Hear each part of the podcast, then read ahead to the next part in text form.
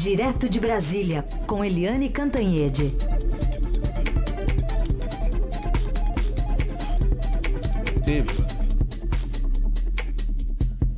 Eliane, bom dia.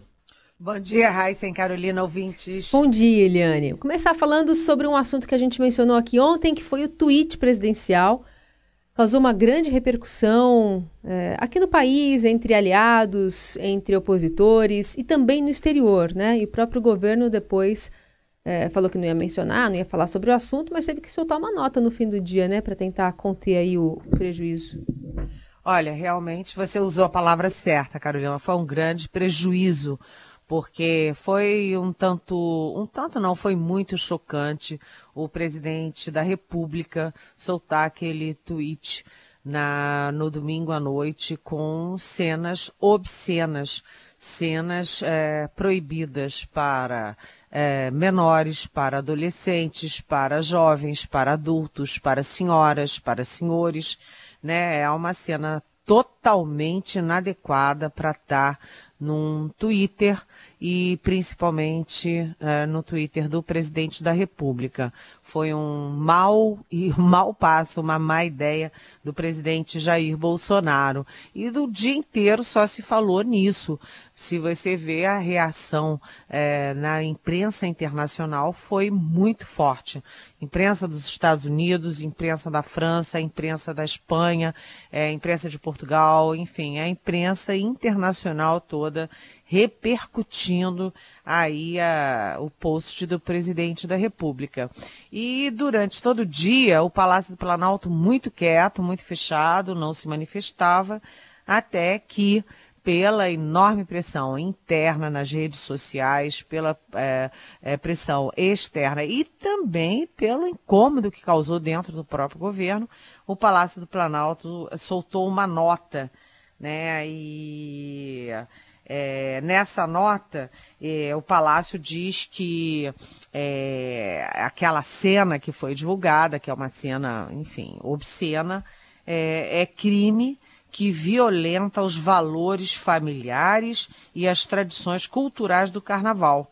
Né? E fez o principal, disse que a intenção não era generalizar a nossa, aspas, né, a nossa maior e mais democrática festa e festa popular.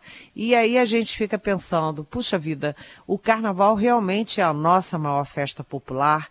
É, o mundo inteiro conhece o carnaval é, do Brasil, do Rio de Janeiro, né? Em qualquer lugar que você vai, as pessoas falam carnaval, futebol, né? E aí o presidente da República diz que o carnaval é aquilo, né? Dois homens fazendo é, cenas obscenas na rua. O carnaval não é isso. Você teve milhões e milhões de pessoas.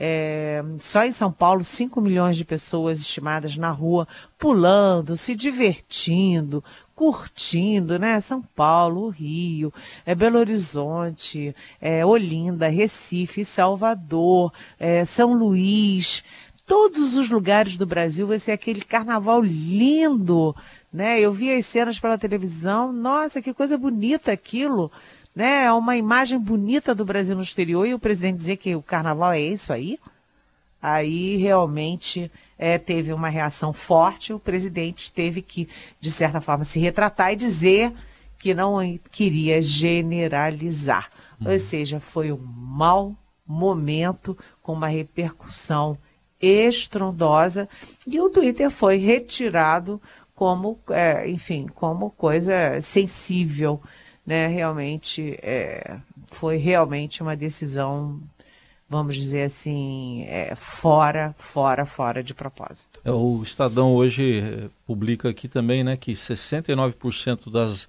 alusões aí ao, a esse Twitter aí foram negativos. Isso até o começo da tarde, pode ter piorado até, viu, William? Pode ter piorado. É, porque a, a onda foi toda muito contra. É. E a onda vai aumentando no sentido é, majoritário, né? Isso aí. Bom, e vamos mudar de assunto aqui. Saiu mais uma condenação, a segunda já, de Paulo Vieira de Souza, conhecido como Paulo Preto e apontado como operador do PSTB em São Paulo Dessa vez ele foi condenado a 145 anos de, de prisão. E será que vem alguma delação premiada, Eliane?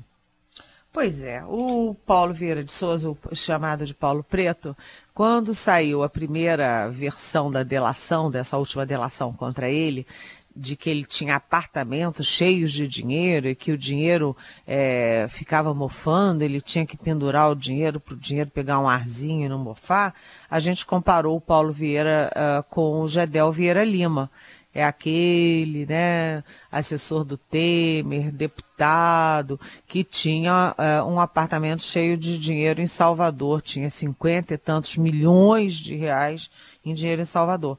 Mas agora, com essa condenação, a comparação é outra. A comparação do Paulo Preto é com o ex-governador Sérgio Cabral do Rio de Janeiro. Os dois estão competindo para ver quem tem mais anos de condenação. O Sérgio Cabral está condenado a quase 200 anos de condenação e o Paulo Preto agora com 145 anos. É, o Paulo Preto em si, quer dizer, é diferente do Sérgio Cabral. O Sérgio Cabral era um, é, enfim, governador do Rio de Janeiro, foi senador, foi deputado, tinha pretensões até de ser vice-presidente da República, quem sabe até um dia presidente da República. E o Paulo Preto não era político, nunca teve mandato e não tinha exposição pública, né? É, então a importância do Paulo Preto não é ele a importância do Paulo Preto é o que ele significa para o PSDB de São Paulo. Então, o que é, se começa a, de um lado, é, imaginar que vai acontecer, e de outro, é, muita gente temendo, é que o Paulo Preto, diante dessa pressão, seja também um novo delator. Se ele fizer delação premiada, ele pode contar muitos podres né, cobras e lagartas do PSDB de São Paulo, que mandou no Estado muitos e muitos anos. Teve vários governadores, teve o governador Geraldo Alckmin, José Serra, lá atrás até o Mário Covas, é, teve é, vice-governador que assumiu, como a Luísio Nunes Ferreira. Enfim, é, o PSDB de São Paulo está de cabelo em pé.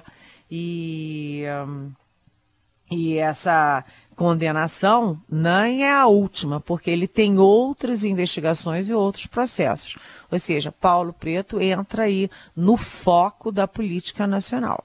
Muito bem, a gente continua conversando com a Eliane Cantanhede, agora sobre ainda o embaixador Paulo Roberto de Almeida, né, com uma versão aí do Itamaraty dos bastidores da exoneração dele, que tem muito a ver, como você disse ontem, né, Eliane, com o Olavo de Carvalho.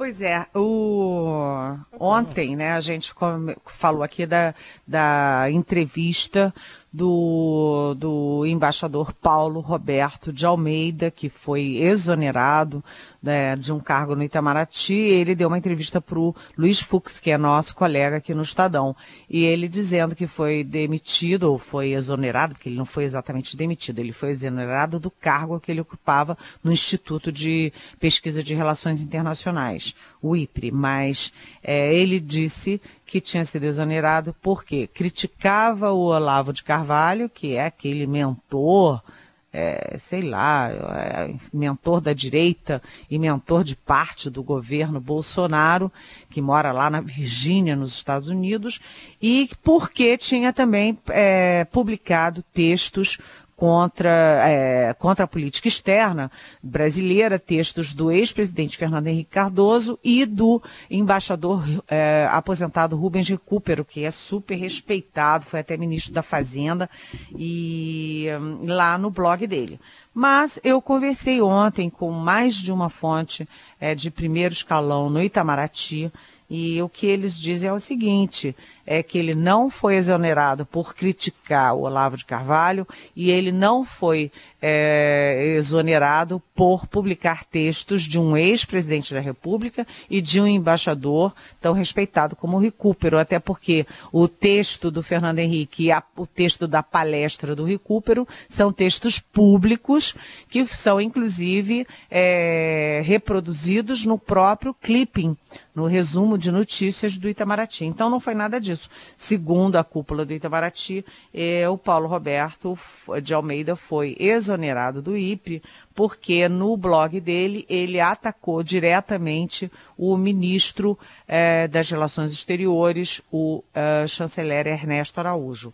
E aí eu fui é, pesquisar lá o, o blog do Paulo Roberto de Almeida e realmente ele diz lá que a nossa diplomacia, isso é aspas, tá? Eu tô lendo, aspas, nossa diplomacia foi entregue aos eflúvios amadores de ideólogos locados como certo sofista da Virgínia, aspas, agora é aspas minhas, né, lá, parêntese meu, esse sim é o Olavo de Carvalho, e também, continua ele, fundamentalistas trumpistas, totalmente equivocados.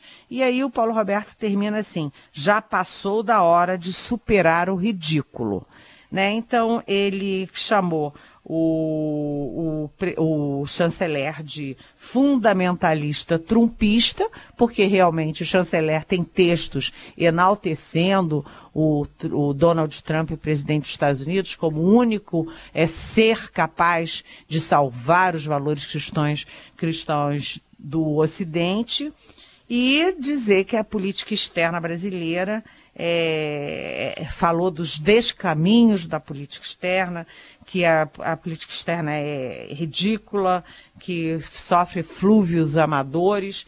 Ou seja, a gente até pode concordar com o conteúdo, achar que a política externa está meio estranha, mas não cabe ao embaixador de carreira que deve, é, enfim, é, tem ali que seguir uma hierarquia a, a condenar publicamente o chefe dele e a política externa do ministério dele. Então, o Itamaraty diz que ele não foi afastado por causa do Ernesto Araújo, nem por causa é, de Fernando Henrique e Rubens de Cooper. Ele foi afastado, segundo o Itamaraty, por uh, quebra de hierarquia e por ter sido agressivo contra o chefe, que é o chanceler Ernesto Araújo. De qualquer forma, o embaixador Paulo uh, Roberto foi ontem ao Itamaraty, já foi uh, oficializado, assim, já foi oficializada a exoneração dele e, enfim, passa aí para a história que ele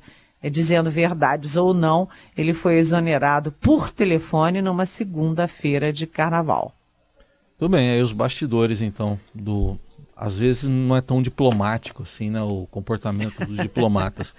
Ô, Eliane, eu, eu vou deixar aqui, eu combinei com a Carol, vamos deixar aqui para terminar mais para cima com a mangueira. Então, antes da, da mangueira, nós vamos fazer algumas perguntas de ouvintes para você, tá bom? Dando spoiler já aqui para os ouvintes.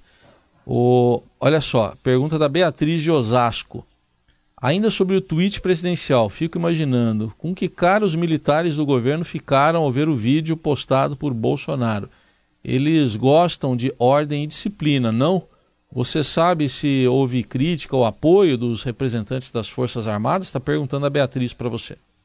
Não, ninguém está feliz com essas coisas. Aliás, os militares estão muito incomodados com os tweets, não apenas esse de ontem, que é o, enfim, é o fim da picada, mas os outros tweets também, tanto do presidente da República, que fica batendo boca com twitteiro na internet, e quanto dos os tweets dos filhos do presidente da República, do Carlos e do Eduardo Bolsonaro, principalmente. Os militares não estão gostando nada, nada disso. Aliás, perguntaram ontem para o vice-presidente Hamilton Mourão se ele não podia pedir para o Bolsonaro maneirar aí um pouco, e o Mourão falou assim, olha, nós temos mais ou menos a mesma idade, nós fomos contemporâneos na academia militar, e não tem essa história não. Ou seja, não vou me meter nisso.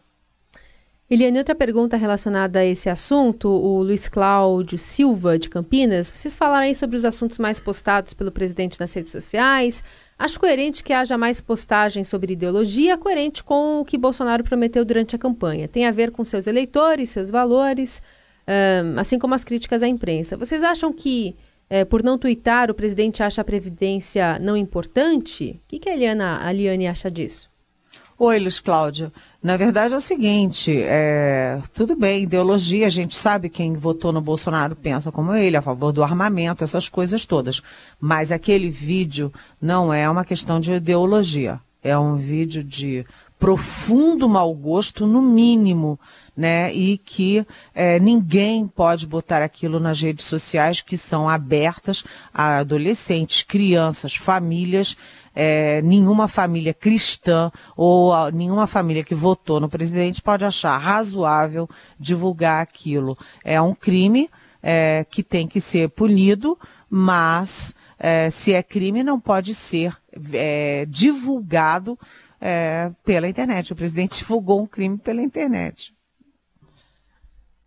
E tem uma pergunta ainda aqui na esteira de acontecimentos do, acho que da semana passada ainda, olha só. Tiago de Gonçalves, Gonçalves fica lá em Minas. É, pergunte para Eliane qual ministro está mais na corda bamba pelas declarações, Damares ou Vélez? Nenhum dos dois. Você tem aí os que fazem confusão, né? Ernesto Araújo, a gente acabou de falar nele. É, o Adamares, que é muito pitoresca. O Vélez Rodrigues, que fica é, teorizando e teologizando enquanto o pau quebra na educação, mas o ministro que está mais ali caindo ali na corda bamba é o ministro do turismo. É, até me esqueço o nome dele, Álvaro. Enfim. Marcelo é um... Álvaro Antônio. Marcelo Álvaro Antônio, que é acusado aí de, enfim, contratar laranjas é, em Minas Gerais. Ele era presidente do PSL em Minas Gerais e contratar candidatos laranjas e desviar dinheiro do fundo eleitoral do partido. Esse é que está mais na corda bomba. Então vamos falar agora de carnaval, Eliane. Um enredo em que contestou a história oficial do Brasil, homenageou heróis populares e deu destaque à vereadora do Rio, Marielle Franco. Vai completar um ano agora, dia 14 de março, né? A Estação Primeira de Mangueira conquistou ontem o vigésimo título e o carnavalesco Leandro Vieira ele fez questão ontem de, nas comemorações, frisar o tom político e as críticas, inclusive ao presidente da República. Vamos ouvir. É um recado político para o país todo que tem que entender que isso aqui é importante. É um recado político também para o presidente mostrar que o carnaval é isso aqui. O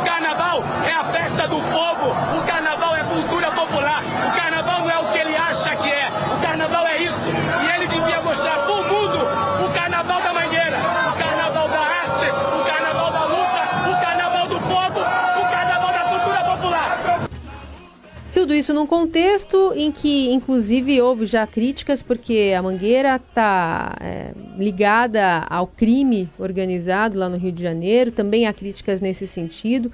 Mas como é que a gente avalia a conquista da Mangueira e com esse, com esse enredo, né, Eliane? Pois é, você sabe que esse, esse carnaval eu estava de plantão, trabalhei muito, acabei não vendo as escolas, mas ontem, com a vitória da Mangueira, eu fui ver a Mangueira e foi espetacular na forma e no conteúdo. Tanto que ela gabaritou nas notas, ela tirou 10 em todos os quesitos que valeram para a decisão, para a decisão de transformar a Mangueira campeã. O desfile estava muito bonito, muito alegre, e eu que gosto de política, né, é, acompanho a política há tanto tempo, gosto de enredos políticos, e foi um enredo político muito positivo porque mostra a diversidade brasileira, a importância dos índios, dos quilombolas, né, de como foi formada essa maravilhosa diversidade é, cultural e étnica brasileira e por fim, é, é, destaca a Marielle Franco, que é uma síntese do povo brasileiro e que, enfim, merece todo a nossa nosso carinho, nosso respeito e a nossa exigência para que se esclareça aquele crime contra a Marielle, contra o Anderson. Foi uma escola realmente uma grande, grande momento do carnaval. A Mangueira tá de parabéns. Foi muito lindo. Esse ano o carnaval foi lindo nas ruas, foi lindo nas escolas em São Paulo, lindo nas escolas no Rio. Foi uma pena essa esse passo aí, esse ponto fora da curva que foi o post do presidente da República. Tá ok. Eliane, a gente vai se falar amanhã, tá? Tá, e olha, não esqueçam, começa hoje a contar o tempo do imposto de renda, hein? Todo Ah, mundo é. fazendo imposto de renda. Gente, mas que choque de realidade, né? Combinar? Saindo num carnaval, com plantão ou não, mas ainda assim, separar a notinha vai ser duro. Obrigada, Eliane. Tchau, Até tchau. amanhã. Até amanhã, beijo.